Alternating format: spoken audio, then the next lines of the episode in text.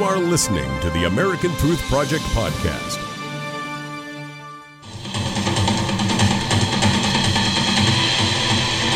Page six now. Iran's secret atomic warehouse. At the UN General Assembly, Israeli Prime Minister Benjamin Netanyahu accused Iran of keeping a secret atomic warehouse outside its capital. This after Iranian President Rouhani pledged to stay in the Iran nuclear deal as long as the country benefits from it. I'm disclosing for the first time that Iran has another secret facility in Tehran, a secret atomic warehouse for storing massive amounts of equipment and material from Iran's secret nuclear weapons program. In May, we exposed the site of Iran's secret atomic archive. It's right here, in the Shorabad district of Tehran. Today, I'm revealing the site of a second facility, Iran's secret atomic warehouse. It's right here in the Turkuzabad district of Tehran, just three miles away. So, what does this mean for relations between Israel, Iran, as well as the United States, who has repeatedly defended Israel and threatened sanctions against Iran's rogue regime? Joining me now, the founder of the American Truth Project and Daily Ledger contributor, Barry Nussbaum. Hi, Barry. Welcome. So, this could be really be crazy. This is pretty compelling stuff. He had the chart. He, he said he knew exactly where it was. If this is true, uh, this is dangerous. What does this mean? New, more nuclear weapons in the hands of Iran, and uh, what's going to happen with that? Great question, Joy. Go back to May when Netanyahu had a incredible press conference live from Israel where he revealed that the Mossad had just gotten away with thousands of pounds of documents out of a warehouse proving the Iran nuclear program mm. was still up, running, and totally secret. He did that from Israel.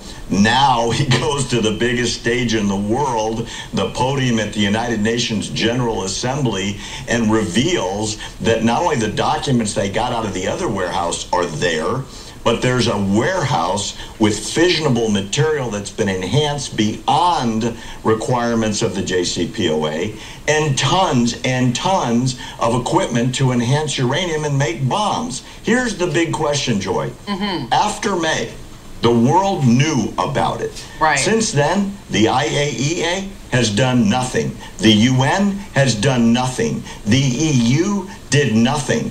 Only President Trump stepped up That's and right. said enough is enough. I'm really, really going to watch this as the world should, Joy, Absolutely. to find out Will the world do something now, now that they have this proof and it's all there for mm-hmm. everybody to verify? I mean, yeah, Barry, he's been consistent, showing everything. So we, we do have to do something about it. The rest of the world has to step up. Now, uh, Pompeo hails talks with North Korea, but says the sanctions must continue. What do you think about that? Do you think North Korea is going to follow uh, what we put down? Do you think they're going to rebel? I mean, there's a lot of pressure there. We have China, so forth. Tell me your thoughts on that, Barry. Hey, Pompeo's on the right track here, Joy. I like the way the Trump administration carries a big stick first. You can't bribe people with appeasement like the previous administration did. Mm-hmm. What Trump said and what Pompeo is saying and Bolton is saying as national security advisor is simple. We're going to keep the sanctions on. We're going to keep the pressure on. Mm-hmm. We're going to restrict trade with North Korea, and we'll keep talking.